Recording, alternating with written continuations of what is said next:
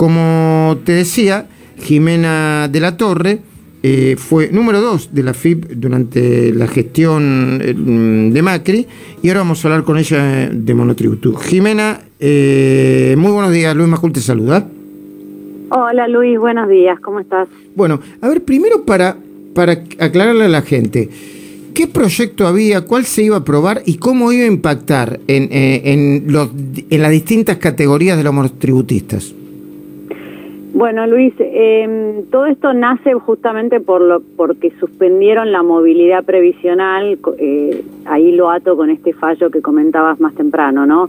O sea, al suspender la movilidad previsional el año pasado y empezar con estos decretos que te aumentaban la, la jubilación por decreto, no se dieron cuenta que el monotributo y la actualización de las escalas que suceden todos los meses de enero y junio eh, estaban atadas a esa, a esa fórmula de movilidad. Entonces, para cuando detectaron el inconveniente, imagínate con un nivel de inflación de un 50%, en donde eh, vos rápidamente llegás al tope de facturación y, o, tenés que saltar de escala o te caes del monotributo, eh, salieron con un proyecto de ley a tratar de resolver el problema. La ley finalmente la votaron en abril, y la votaron mal, o sea, ahí el, el, el frente de todos en, la, en, en diputados con, con más a la cabeza salieron con un proyecto de ley en donde actualizaban las escalas en forma retroactiva en enero, que eso era algo que, que estaba bien porque eran los topes esos que te, que, te, que te hacían caerte del monotributo, que estaban desactualizados, pero también le dieron efecto retroactivo al, al, al impuesto, ¿no? A la cuota que vos pagás todos los meses de monotributo.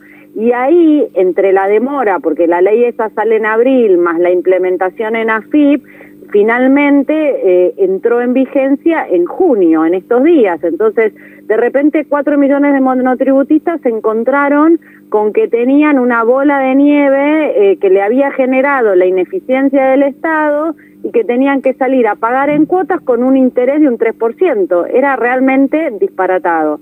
Ayer tomaron, eh, dieron marcha atrás, pero tienen que ir al Congreso, no nos olvidemos de eso. Esto no, no está resuelto porque el presidente dijo, van a tener que ir al Congreso a modificar la ley. Ahora, están planteando que el nuevo proyecto va a tener para la categoría A un nuevo piso de, eh, a partir del cual eh, eh, trabajar, que es de 370 mil pesos, BS hasta llegar a la K, que es de 3.700.000 pesos. El proyecto de ley que hoy apareció en los portales, hay una nota que firme Mael Bermúdez en, en Clarín, no llegué a leer eh, la misma información en La Nación, pero creo que va más o menos por ahí. ¿Es un proyecto que vos alcanzaste a leer y que puede ser satisfactorio para los monotributistas? No lo alcancé a leer, pero lo que sí te digo es que tiene que mantener el retroactivo para lo que son los topes de escalas, porque yo por ahora los proyectos que vi presentados en el Congreso, que salieron algunos diputados a presentar, lo que hacen es darle efecto a todo el, el combo a partir de junio. Y en realidad, si vos haces eso, lo que lo que lo que vas a tener es eh, un monotributista que sí que le mantuviste la cuota del monotributo eh, eh, al, al, monto en que lo pagó pero por otro lado lo vas a lo vas a hacer caerse del monotributo porque como esta ley entró en vigencia en abril y vos sabías que tenías nuevos topes muchos monotributistas estuvieron facturando en función de estos nuevos topes entonces ya se pasaron de las escalas que están estaban vigentes a enero. Así que yo lo que lo que creo que tiene que ser un buen proyecto es un proyecto en donde te actualicen los topes de las escalas de monotributos, el tope de facturación permitido para no caerte, pero que recién la cuota del impuesto empiece a entrar en, entre en vigencia a partir de la nueva ley. No, eh, bueno, y además dicen que el nuevo proyecto va a condonar las deudas del pago del retroactivo de enero a junio que, que, bueno, que vos mencionabas y que generó una fuerte controversia. Bueno, eso es algo muy técnico. O condonan o derogan la ley. En realidad lo que deberían hacer es derogar la ley que votaron, que es una ley mala. Si lo quieren condonar, tal vez es para disfrazar el error que cometieron. Pero el efecto económico es el mismo. Y Jimena de la Torre, estamos hablando de nuevo con Jimena de la Torre, ex subdirectora de AFIP eh, durante los años 18 y 19, 2018 y 2019, ex jefa de gabinete de la UIF.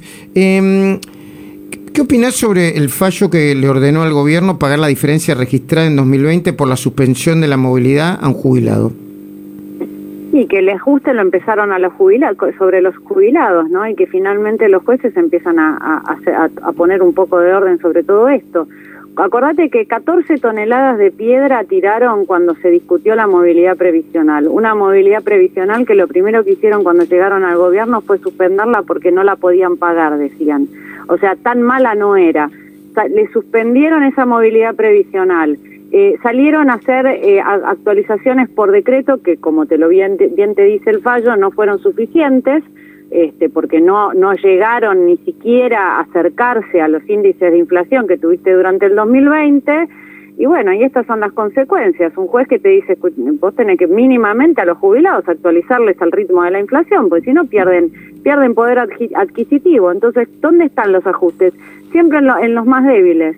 Eh, cuando al jubilado lo tenés que defender y lo tenés que cuidar, y sobre todo en un momento de pandemia en donde son las personas de mayor riesgo, que tienen que cuidarse, que tienen que estar en su casa, medicamentos, a ellos los dejas desprotegidos. Y mientras tanto te subís los sueldos del Estado. Jimena de la Torre, gracias por el tiempo.